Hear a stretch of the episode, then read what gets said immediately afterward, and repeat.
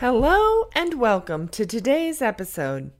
I am your host, Andrea Giordano, creator of StudyWithAndrea.com.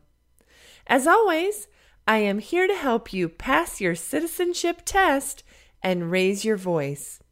Our country needs your voice and your influence. Hopefully, you find this podcast helpful as you study and prepare for your exam.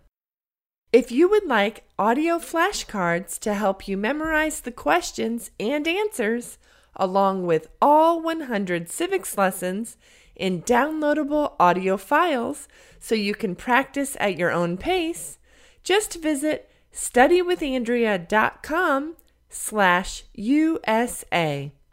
Now, let's take a look at today's question.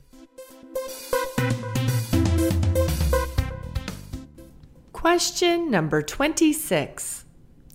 We elect a president for how many years? And the answer is four. Here's a quick civics lesson to help you remember that answer. Early American leaders thought that the head of the British government, the king, had too much power.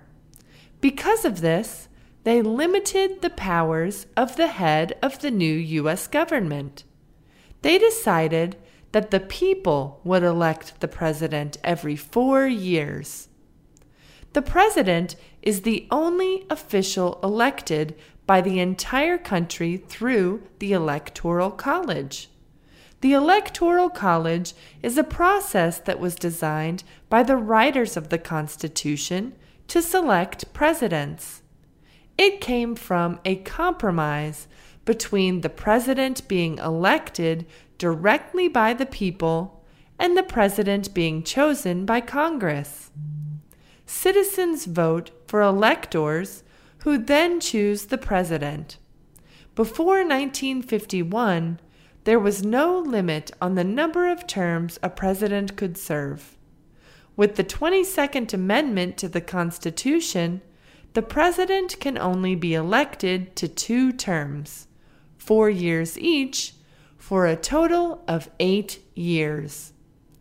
So, again, question number 26 is We elect a president for how many years?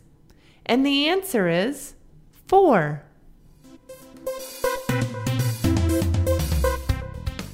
Thanks so much for joining me on today's podcast.